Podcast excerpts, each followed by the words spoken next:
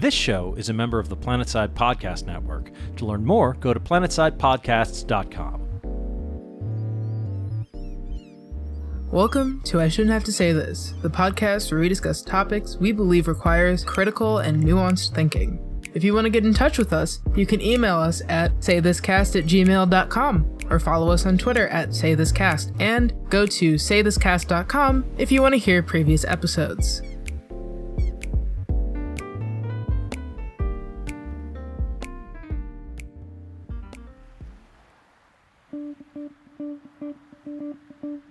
Everybody. Welcome to I Shouldn't Have to Say This, the chaotic good podcast where we talk about progressivism and how to move the progressive project forward in the world, but mostly just in the United States. Happy holidays, and I hope that you and your families are well. This week, we have a pretty special podcast for you. We'll be talking to my grandfather, a retired attorney who practiced law in the Chicagoland area for probably longer than most of us have been alive. Stick around to listen to some reflections on his life, about the importance of his community, and some ideas about where we should go in the future. We on the podcast believe there's a lot to learn from our elders, and especially from somebody who's lived the better part of a century. So, stick around, and you too can be in the know from one of the smartest people that I've ever met. A couple of disclaimers before we get into the episode. Number one, the sound quality might not be as it normally is, let's just say. Um, my grandfather is, as I mentioned before, 95. And he did not use a microphone setup, and he lives with young children, so you might hear a bit of background noise. So just chill out and bear with us. In the spirit of Thanksgiving and loving our families, it'll be okay. Second of all, as a thank you to you, our listeners, this episode will be free until the end of the year. Then we'll be moving it over to Patreon. We just believe that it's a better platform for this more experimental or intimate content, so I hope that you'll join us over there so we can make more of this content, which really was so much fun to produce. Otherwise, yeah, um, I hope you enjoyed the episode. It's a little bit different than usual, and we'll be back to the normal content for our next upload. In case you want a teaser, we're going to be talking about coronavirus and individualism. So, hope you'll join us for that as well. Anyways, sit back, relax, and enjoy the show. Okay, so just got a really loose list of stuff here. So, just to tell you how it's going to work, Grandpa, first, I'm just going to ask you a little bit about like your background. So, how you came to be uh, the man you are today. Just your uh, background about like where you were born and when you came to the United States and your career as a lawyer, I guess. And then we can, and I know that you wanted to talk a bit about like your home and about um, community organizing and about like the importance of community. So we can have conversations to that effect after we go through like the baseline, just so our listeners know a bit about who's talking, you know? Okay, my name is um, Eric Graham, and I was born in 1925, and um, I'll be 96 in February of next year. Um, it's been a long ride and road in some respects, but um, uh, I'm still here. Yeah. I um, came to the United States in 1947 in order to um, attend college and went to Simpson College in Indianola, Iowa, uh, which is close to Des Moines. And um, at the end of the course at Simpson College, I went to University of Chicago Law School and became a graduate in 1950. I've been practicing law since um, 1958. Uh, the reason for the delay is that um, a person is not allowed to practice law unless you have a, become a citizen of the United States. And it took that long for the naturalization process to be completed. My career as a lawyer has been largely in the general practice of law, which meant anything and everyone who walked in the office um, would be heard. And perhaps um, representative, um, it was within um, my capacity um, to do so. And so it's been a broad range of people, a broad range of circumstances. And um, going to school back in those days uh, largely involved working, working at night sometimes, working in the summertime, and um, working after classes, living um, sometimes on campus and sometimes in the community. And um, I retired about two years ago, and um, presently I'm uh, living in um, Ellicott City, which is close to Baltimore. Yeah. And could you tell me a little bit about where you came to the United States from?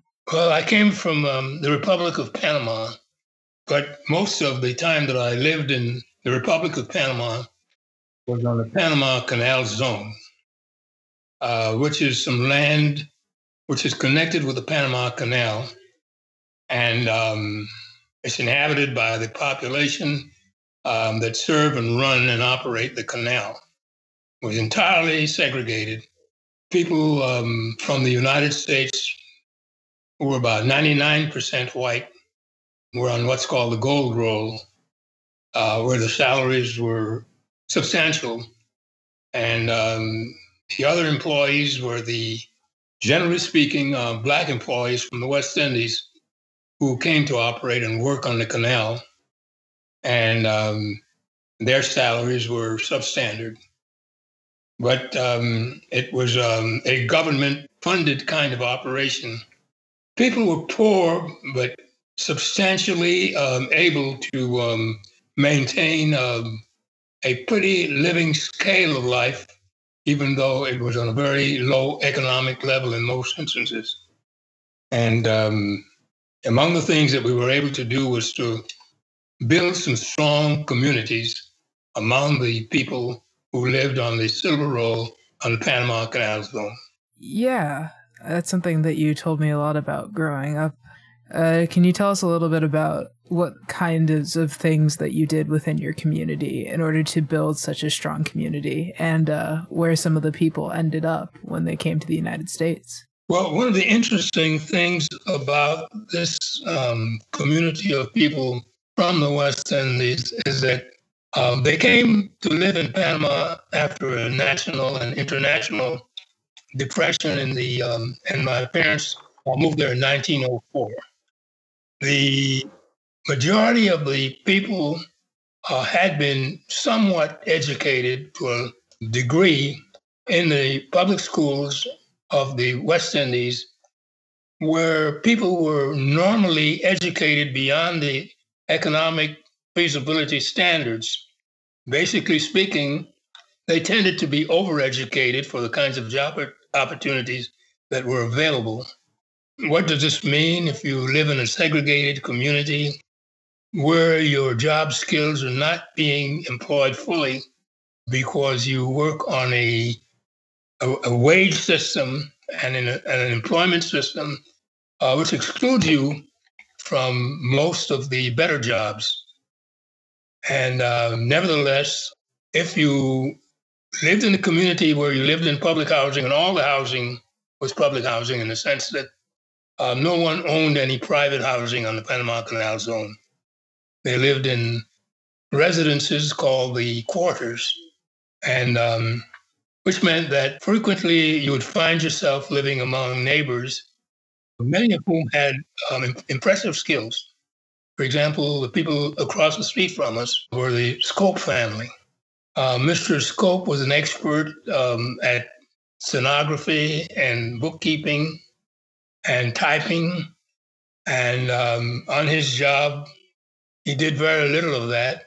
But um, after work, there was an opportunity for him to have um, members of the community who were interested in having their children learn any of these skills, come to his house and um, with a room that would be segregated, uh, from the general um, apartment for the purpose of teaching, um, teach all these skills so that way beyond um, what you would learn in the regular school programs that they had, uh, which would not include these kinds of skills, would be available to you. A similar thing happened um, to Mr. Miller.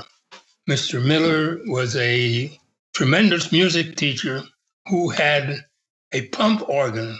Back in those days, um, uh, pipe organs were the expensive organs, and the pump organs were things that you had to manipulate.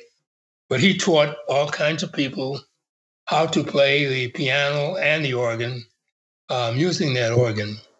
The other aspects of the community involved uh, many of the people who worked, um, like my father, uh, who had um, different kinds of skills based on the fact that he grew up in Grenada in the British West Indies, where his father had come from Barbados to set up the school system in one of the districts in Grenada. A man who um, was learned in Latin and Greek and physics and calculus and that kind of thing. And uh, my father happened to be his son. Unfortunately, um, uh, he died when my dad was only 12 years old, but he had inculcated in his mind the idea that education was a terrific thing to do, and he had a great background for it. And um, on the Canal Zone, they had what they were called community meetings, where the people on the Silver Roll uh, would have a meeting of the community where they would discuss problems really generated by the lifestyle and the kinds of um, experiences that you were allowed to have, including economic experiences that were extremely limited, but which people still felt they needed to have their children learn uh, how to supersede and go beyond these kinds of experiences. So it meant, for example, that they'll talk about if you're invited to do so, what should they be teaching in the public schools, in the silver schools, as they call them, silver rose schools? And um, one of the young people who um, got a chance to come to the United States came back to Panama, got a job as um, sort of assistant superintendent for silver schools. And he was explaining that that program was designed to allow the students to experience and to be able to um, enjoy such economic opportunities as existed in that environment. And my father, uh, consistent um, with his notions about what he expected his children to learn and to do, is that I want my son to be educated to be the president of the United States. I don't if he never gets a job. And this kind of spirit both in terms of the kinds of people that were involved, the way they looked at what some people might call a plight, the way in which they thought that they would overcome this plight, is largely a way in which I imagine in the United States that was pretty quite common. But in this particular community in which we lived, uh, in the kind of community that we lived in, gave a great opportunity for folks to simply decide that we will overcome, not necessarily um, me myself, but my children will, and not my children, my grandchildren. But they saw no limits to the possibilities of what the children had a right to have and um, had a capability of achieving. Yeah, that's something that you've told me a lot over the years that even under circumstances where you're disenfranchised, it's important to maintain the knowledge that nothing about that is set in stone and that you can always overcome the circumstances that surround you. Or if not you, then somebody in your community. And that's something that's really valuable and worth working towards. In a very scary political moment that we're in right now, I also think that that's a super important message for people. We're seeing a lot of bad stuff in the United States currently but also we still maintain the connection to our communities and the ability to do things within our communities. We've had to do that as well throughout COVID. A lot of people have had to rely even more than in the last few years on their communities for things like groceries or just helping people get around or watch the kids or things of that nature. So, well, you've had the experience of um, seeing the fulfillment of some of these dreams because um, your parents, to a certain extent, are the end products of the possibilities that had to be envisioned. Your father, for example, um, even though he was not part of the canal experience, had the idea of coming to um, uh, the United States. Your grandfather, your other grandfather, Yep.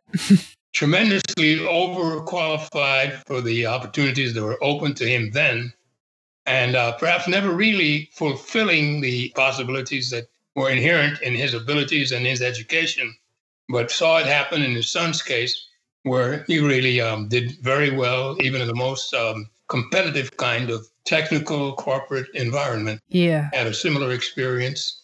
And um, basically, these dreams started back in 1900, and um, so they're um, they're pretty long. It's a long long time to happen, but it has happened. Yeah. People have had to um, keep hope alive, so to speak. And one of the ways of keeping hope alive is to develop a strong family situation.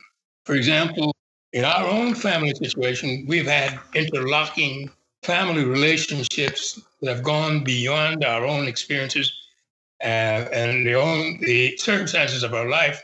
But the similarities still man. For example, we become involved with the Thompson family. John Thompson, the coach for the Georgetown team, had won the national finals and had all kinds of other honors. But he had a father who was illiterate, and uh, John Thompson, the the, the coach uh, at Georgetown. And um, nevertheless, he was able to overcome that. And in his present generation, um, he's seen all kinds of miracles occur. Some of the miracles, for example, um, didn't necessarily come from the canal experience because some of the other members of our family went to New York. The family that emerged from New York, largely from Aunt May, who went to possibly the sixth grade in school, and Uncle George, who probably had a similar educational experience, have produced some products at the end pro- term of uh, a number of years. Uh, she adopted some of the children. She saw her, her adopted daughter, for example, get one of the first master's degrees in nursing.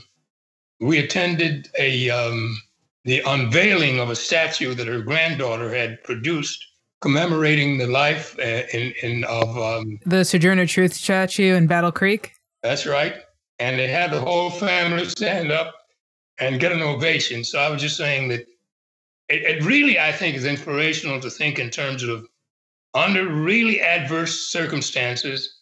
It's almost in, it difficult to envision, for example, that one of Aunt May's great grandchildren produced the envir- the experiment that was in the in the last um, thing that we sent out to the outer space. What, what's that called? Um, where stem, stem research is going to be advanced. Both she and her husband have PhDs in stem cell research, and perhaps are two or four or five people who really understand in the whole world. And this all came from a dream and from an idea that there was nothing too good for us and nothing too hard for us to do. And so um, just live on a daily basis and think about that and encourage other people and go beyond encouraging them because actually um, the encouragement involves sometimes having to feed them and having to um, go to great sacrifices to see that the educational process that's necessary for the next step um, to take place. Uh, for example, um, Uh, hold on one second. Uh, can you speak again? I just want to make sure the audio was getting a little bit uh, crackly, so I just want to make sure that it's okay. Could you speak again? We we stopped at um genre. Do you remember where we stopped?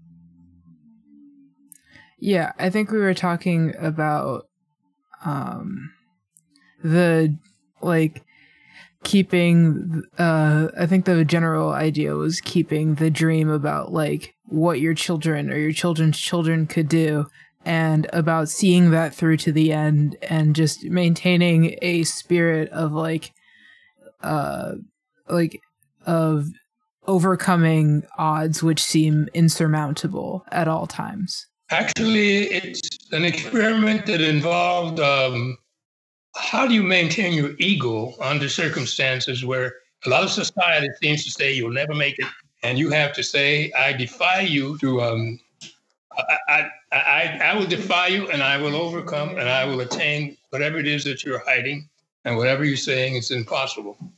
And um, you, you, first have to have the ego to do this, and you can do this by a variety of ways. Um, religion might be one way, um, or some other kinds of things. But the other thing is uh, maintaining how do we build a community where this thing can be generated and where it can be expanded um, because as we mentioned the fact the whole family was invited to go to um, Battle Creek to see the unveiling.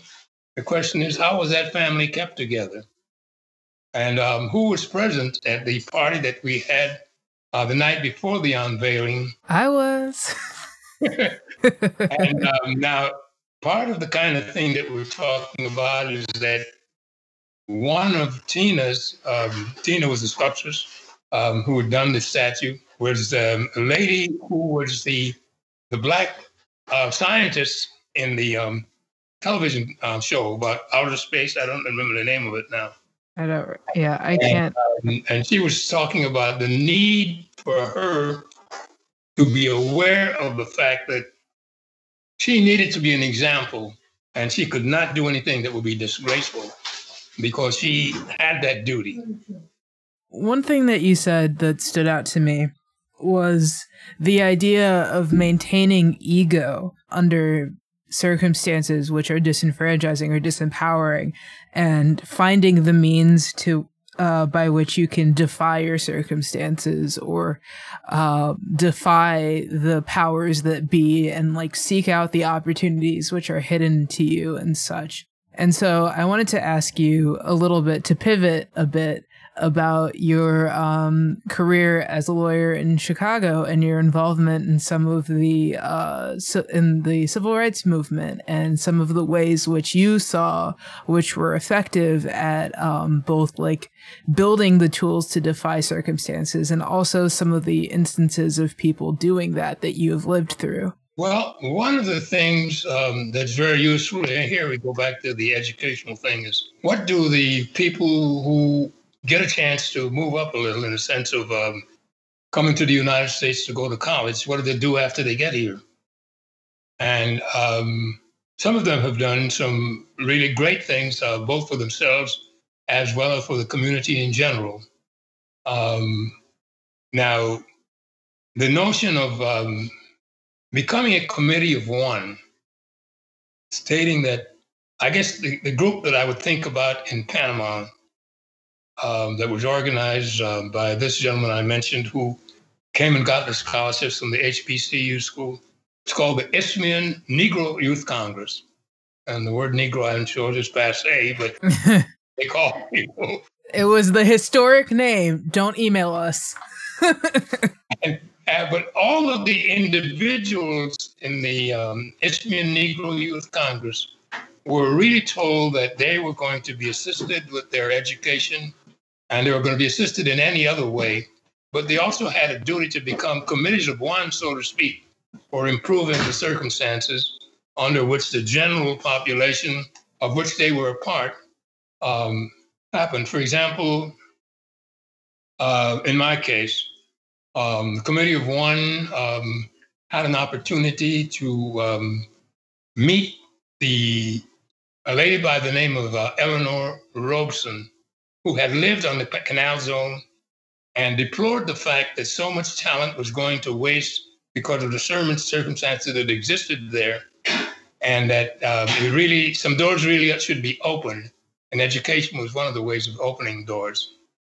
So finding out that I had um, come to the United States, obtained a scholarship at Simpson, and um, spoke Spanish, came and told me that she wanted me to work uh, along with some of the projects that she was engaged in. One of the projects was that an opportunity to speak to the president of Roosevelt University um, and um, talked to him in such a convincing fashion that hopefully he would do what he did. So we talked about the opportunities, just like we have had, the limitations and so forth. And at the end of the conversation, uh, he said, Well, if you would bring me such a student, I would definitely give him a scholarship at Roosevelt.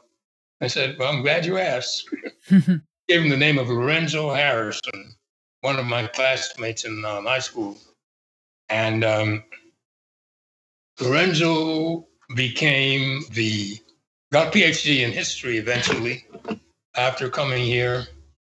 Um, got a scholarship, of course, uh, at Roosevelt, and um, and went on um, to be. He's a PhD uh, and a professor at some university, uh, the University of Indiana, uh, which I think he's probably retired from at this point. Hmm. But several committees of one, in that same fashion, uh, did all kinds of things. Um, the the guy who became the um, one of the mathematicians involved in the um, Department of uh, Weather in the United States came to Chicago uh, as a student, and he run out of money and also had to face a winter without a coat.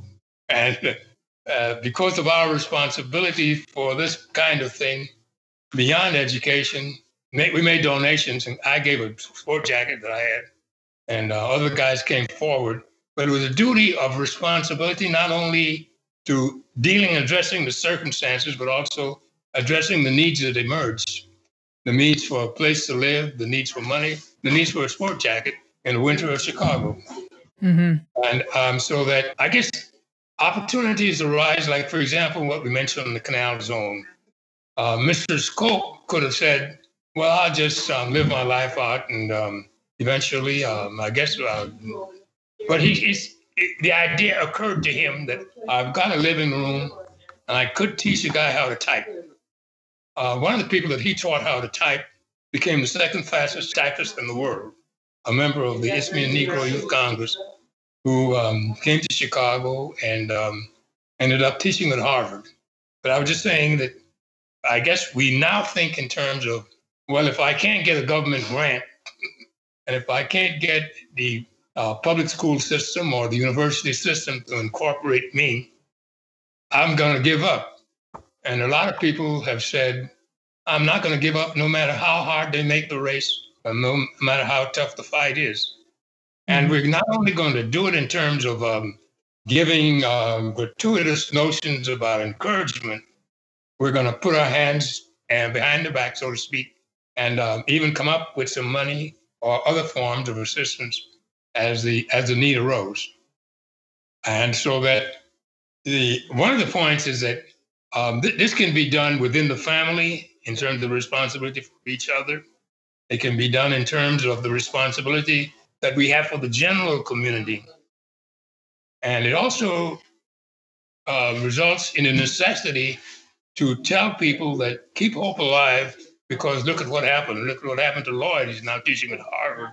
Look at happened Lorenzo. He's now teaching at, um, at Indiana.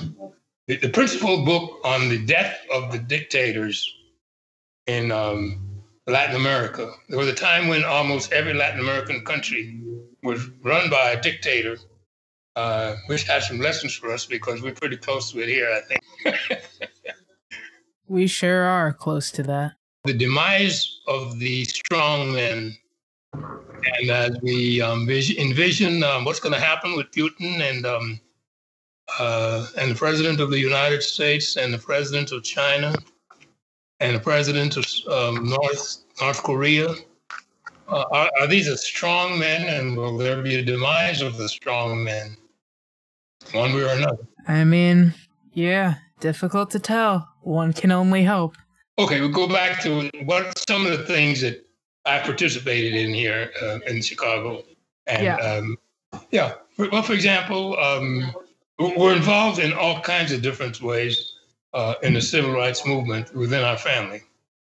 Um, and within some of the things that were done um, institutionally, there was our involvement with the regular um, civil rights organizations. For example, um, Dr. King was in my office when he came to Chicago the day he got hit with a rock in his head uh, by going into Gage Park and um, proclaiming the need for uh, greater equality and better housing and all that. And uh, one of the white protesters, contra protesters, uh, threw rocks at him, and one hit Dr. King in the head. And he went and died with a scar uh, of, of, that event. Now, um, I did not have personal contact with King in more than one instance. He he walked into the office that morning and he says, "How are you, my brother?" And um, I said, "Fine. How are you, Dr. King?" And that was the end of our conversation. Then the eight lawyers in my office uh, went to the scene, and the question is, why didn't I go? And they said I was the oldest guy in the group, and someone had to be there to answer the telephone. Well, why did someone have to be there to answer the telephone? Because they knew that hundreds of people would be arrested, and they would be the protest workers, and there would be very poor people's children, and the parents would be calling to ask, "Well, how do we get my kid out of jail?" Because I saw the policeman put him in the wagon. Mm. One of the big problems was that in order to protect the family name, the kids would sometimes give a, a wrong name. So when I try to call to say, um, you know, I know that um, this boy was arrested, and we want to find out what the what the bail bond is going to be, and they said we don't have anybody by that name. But the the question is that uh, why would eight lawyers decide that they would do, stop whatever they were doing to go out there and um, just arrest they, they would get the names of people that they would de- try to defend because all of the arrests were probably um, unlawful. Dubious, to say the least. but, but, but it was something that had to be done. But but I was saying the, the, the idea of being a committee of one, the organizations were great. Uh, but also the sense that regardless of if everyone else decided to do nothing, I would still do what I am doing. That was a strong aspect of the people who volunteered um, to be part of all of these different um, community actions that were taken. Uh, taken largely by the sense of I am a member of a community. And number two, if a thing develops where I have an opportunity to join hands with others, I will take it. And I'll probably do something even if there were no hands to you can stop me if this is an unfair char- characterization of what you're saying.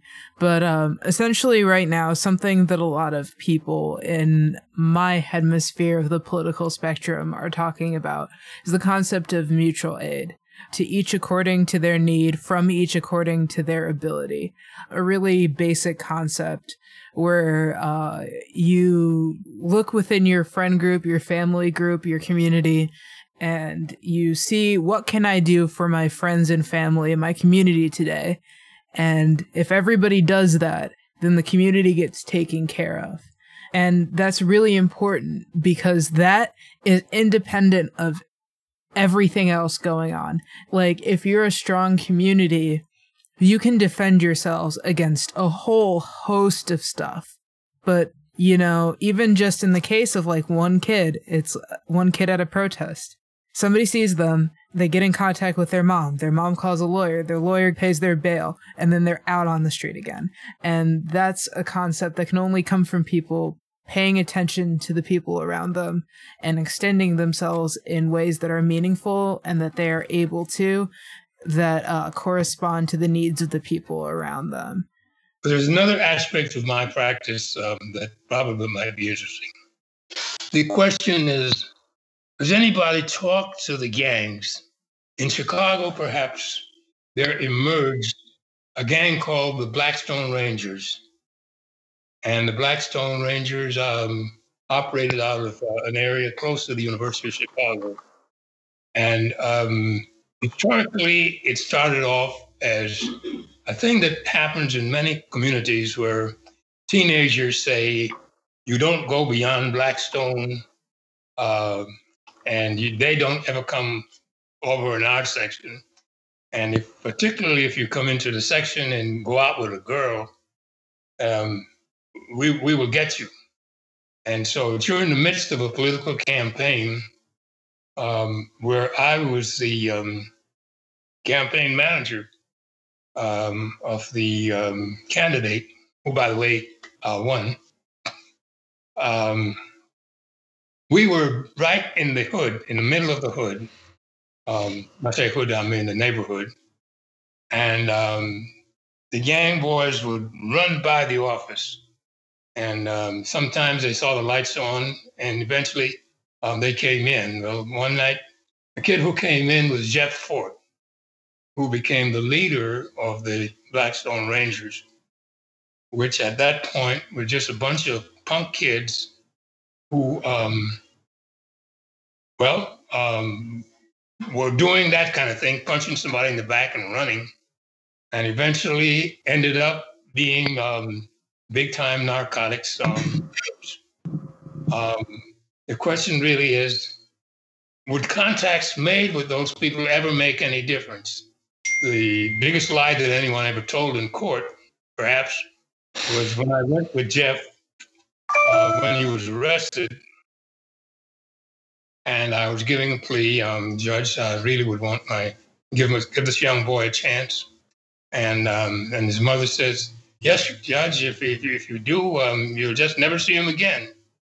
Well, that's the worst thing that could happen because um, uh, he became a notorious criminal ultimately. But I was just saying the contact that we made with him uh, was very serviceable in all kinds of ways. For example, uh, my neighborhood in South Shore, my particular block um, was off limits um, to recruitment of the gangs because I personally knew Jeff. Cirilo McSween, who was um, your mother's um, godfather, mm-hmm. was treasurer of the Southern Le- Leadership Conference, the Martin Luther King's um, organization. And um, uh, uh, he became uh, one of the people that the senator that we were trying to get elected uh, tried to reach out to based on the relationships that we'd established. Uh, he became involved um, with the, the Blackstone Rangers to the point where um, we got to the point we were, we were talking to them on every level of their idea about which would they join the good guys or the bad guys. There was a time when they joined the good guys when a Jewish um, synagogue was given to Jesse Jackson uh, to have his meetings. And um, they had retreat, retreated and left the building, was no longer a synagogue. And they had to give it to someone else. And they, so they gave it to, um, to the Jesse Jackson um, group, which at that time was called Operation Breadbasket. But it was located in the gang territory of a competing gang. And they said that um, they were not going to allow the meetings to be held there because uh, nobody had consulted them. So question was, would they have a meeting or would they not have a meeting? And they did have a meeting because 1,400 uh, Blackstone Rangers with their um, TAMs, which they was the kind of uniform for them, uh, they came and um, a kind of a guard of honor to allow the people to come in and uh, let the other guys know they'd be in serious trouble um, if they did not allow this good thing to happen. Um, another instance was um, interaction between the good guys and the bad guys, so to speak.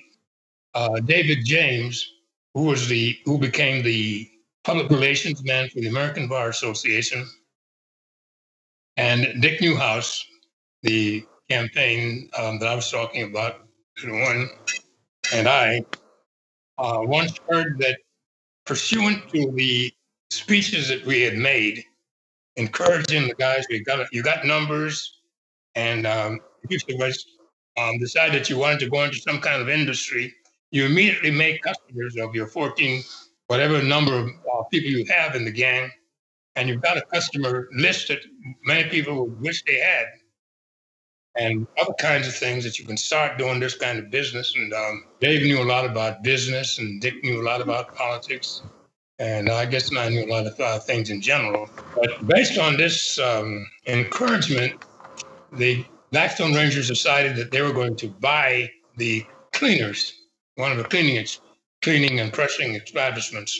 And um, they paid the money. And then three or four days later, they decided that they were going to move in and they were met by someone from the sheriff's office who said that um, the man who gave you sold you this property didn't own it.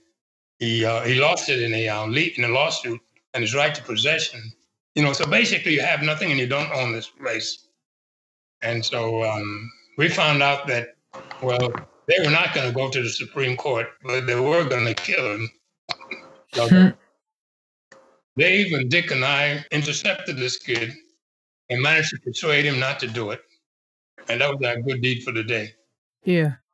I say I'm over personalizing this to a certain extent, but one of the things that's really missing today is that people who make big, loud speeches are scared physically to go out in the street and possibly get shot. That is that's part of the danger, uh, danger of actually physically going out there. Even when Dr. King came to Chicago, his two bodyguards were um, two members of the Garfield organization which was another gang that we represented on the west side. When I say represented them, is that what we've tried to do was to tell them that you have numbers and we have problems that need to be resolved, and you can participate, and we'll try to instruct you and assist you. And therefore, um, I guess guys who went to work with suits would, would try to go out in the street and actually took the, took the risk of getting killed. But there was a constant relationship and a constant identification back I'd mentioned Cirilo McSween before, the national treasurer of the Southern Christian Leadership Conference. Uh, he became part of this group of encouragement and so forth, and with his um, kind of thing. And, and he and Jeff Fort, for example, I don't know what they talked about, but they have great long conversations. And uh, frequently, um, the bad guys were uh, on the side of the righteous people uh, in many instances where number one, we needed numbers, number two, we needed needed some protection. The city of Chicago re- realized that Dr. King was coming there to protest against the, the administration of the city and refused to give him a, a bodyguard. Well, he got a bodyguard anyway. Goat and Curly were constantly in his presence, and um, anyone who would have tried to offend, do anything at all in, against Dr. King would probably have died. hmm A horrible thing to say, but um, they would have done it. Yeah, I often think about how one of the worst tactics that was employed during the drug war, which is of course not over, was trying to cut off the head of the Hydra. Because, like, then hundreds more sprouted up from the ones that you threw in jail. And now it's really difficult to establish those types of personal connections with gang members on the street. It's unfortunate. The other thing that I want to call to mind is that the prisons really educated the young boys that they imprisoned to become super criminals. hmm Relatively uneducated young punk kid when we met him. And the citizens were right in the sense of saying, um, he's a punk kid, but his gang is doing some terrible things, and we ought to teach him a lesson and give him some prison time, some serious time in prison. Eventually, they succeeded in putting Jeff Fort in the penitentiary. In the penitentiary, he learned the techniques of importing ma- cocaine from Mexico, how to how to order it, how to how to how to store it, and how to sell it. Yeah. So when he came out of prison, he had a PhD edu- education in how to be a super criminal. Yeah. Was really a, a big difference is that cocaine itself was bad enough, but crack was even worse. And um, just on the verge of the good guys perhaps having some influence, uh, crack cocaine came in, and um, even a punk could deal with it. The, the, it didn't require the complicated um, uh, chemistry and, um, and, and and business sense that importing a, a lot of um, cocaine from Mexico required. But but life went on. Yeah. I sure did go on. But the idea of getting the head off of the thing uh, is a good idea in a sense that if you could find out how to do that, and if you, for example, um, I guess um, there is no longer Al Capone's gang. it was kind of a different deal, though. Well, but that's a longer. what kind of criminality were you thinking of when you say get rid of the? Uh, Yeah, it's um. it's a complicated negotiation because even though like Al Capone doesn't exist and was put in jail, like his gang didn't um, end immediately. But this is another this is another like admittedly very interesting topic. But I think that we would have to record for another hour in order to get all of that. Um, so maybe another time we can talk about gang violence and what we do about. But some of the things that people have started that um, that have been useful. Um, for example, um, like we mentioned before uh, in our conversation, um, the idea of cooperatives, um, just in terms of just pure, straight up people cooperating with each other to get something done. There were the different kinds of Afrocentric schools that people started with the idea that um, this culture had become so abusive and um, restrictive and demoralizing that you had to develop a whole new modern structure of knowing who you are and what you want to do. And it had to be done in an Afrocentric manner because you'd never be able to do it in the manner that the United States um, was pushing. And um, so that, that formed some groups that went off from the, the, the regular uh, model of trying to make it within the structure. For the listeners, if anybody ever tries to tell you that uh, worker co ops are a new idea, this is a point against that. Worker co ops were being employed since the mid 20th century it, it's fine, guys. We it's just it's one of those things. It's um they've existed for a long time. Anyways, I feel like we could talk for a long time on a great deal of subjects, but maybe we should um schedule another time to talk about like, you know, criminality and what we do about gang violence and then another time that we could talk about the co-op model because I think that we have a full episode of like the message about uh, mutual aid.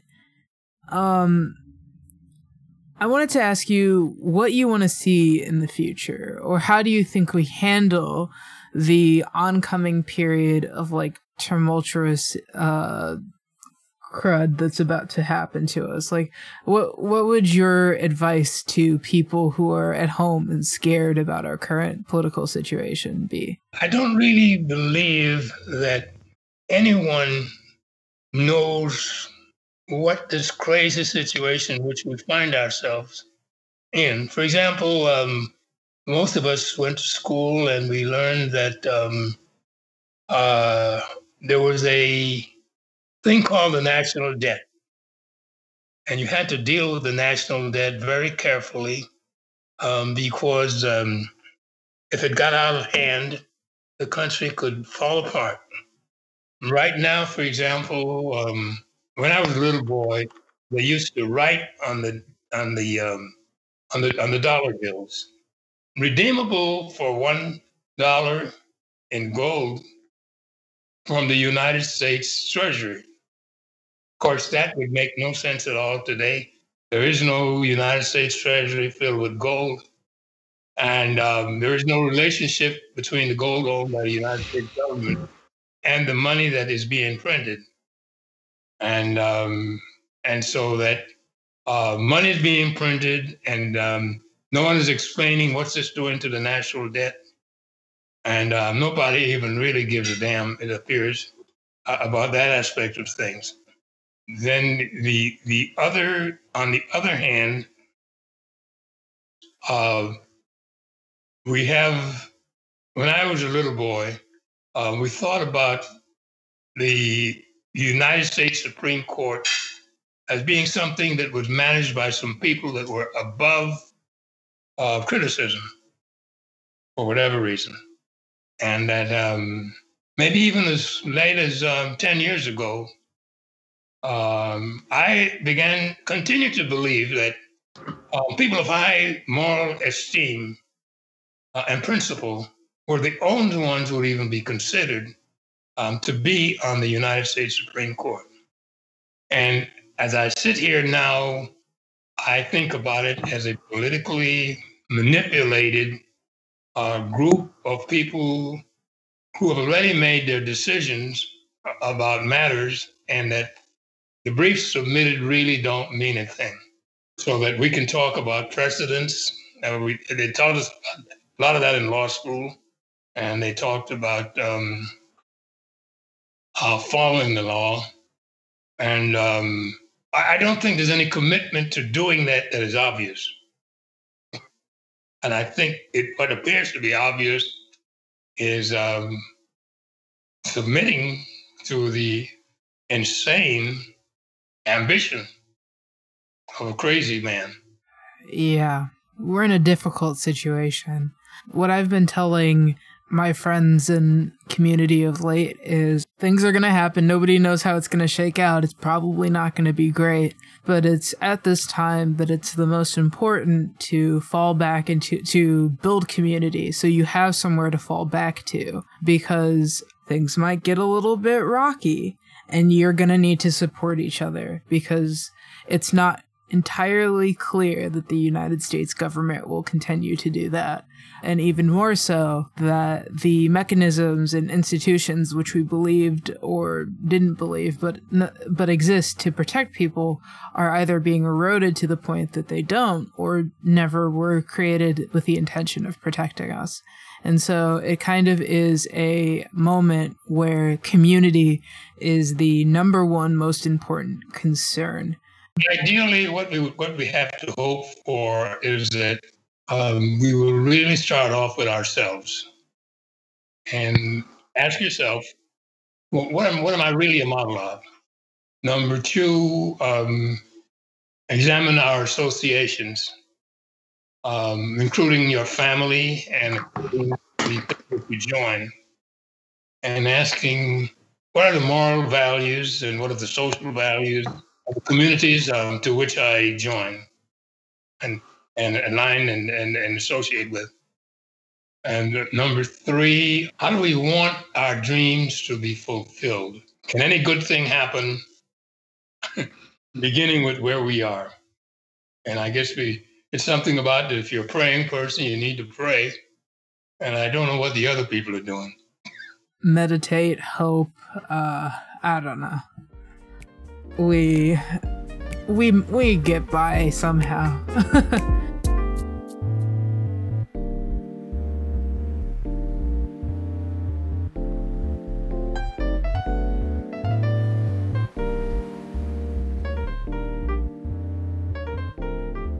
We kind of like to end our podcast on a good note with what's making you happy or hopeful this week. And so I wanted to ask you if you had anything that was making you feel happy or uh, hopeful this week. Very, very happy that my I became a great grandfather for the first time a few months ago. And um, yesterday I heard my great granddaughter, who was, um, I guess, um, several weeks old, say her first word. Oh, what was it? I, am not quite sure I can say it. okay. All right then. Well, it's not in my dictionary, I don't think, but um, but it was a word. She was talking. It's a. uh, a lot of the, as the other stuff that we've listened. Well, that's awesome. You know, even in the darkest of times, there are things that we can appreciate. So, um, thank you so much for uh, being on the podcast, Grandpa. Um, oh, that's right. We didn't say that at the beginning of the podcast. Um, this is my grandfather. Uh, everybody, you might have caught on to that throughout the conversation. You can't find him on social media, so don't try. so yeah, thank you so much, Grandpa. I really appreciate it. Um, and I'd love to talk to you another time because I know that you have a bunch of wisdom that you want to share with people and we certainly have more topics that I think that you could give really really valuable insight on. So thank you. And that is it for this episode of I Shouldn't Have to Say This. Thank you so much for listening. If you liked this episode, if you want to hear more of this, like more interviews like we had with Andy about respectability politics or Nicole's grandpa um, about his history in the civil rights movement, then just let us know. Say this cast at gmail.com or you can tweet at us at say this cast. Make sure to follow us to keep up to date on what we're doing. If you would like to support the show, that would be great. You can go to ko-fi.com, that's ko-fi.com slash say this cast and give us a one-time pay, or you can go to patreon.com slash say this cast. There you can subscribe for uh, whatever you want a month, uh, $1, $5. If we have some listeners at the $10 level, we are going to start producing extra episodes, little episodes with different.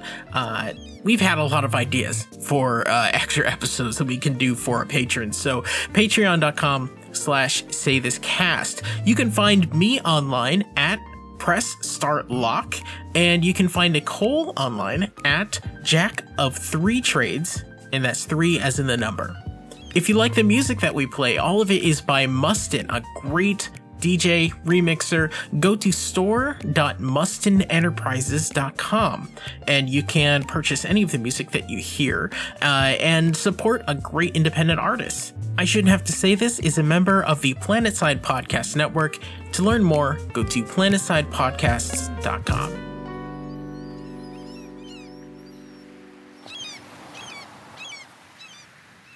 We know that this is coming out just after Thanksgiving, so we hope you had a great socially distanced Turkey Day. We're going into the holiday season, and it's going to be tough not being able to see our parents, our grandparents, our friends, but it's vitally important that we wear our masks. We stay inside when we can. We socially distance. We all have to work together to keep all of our loved ones safe and healthy.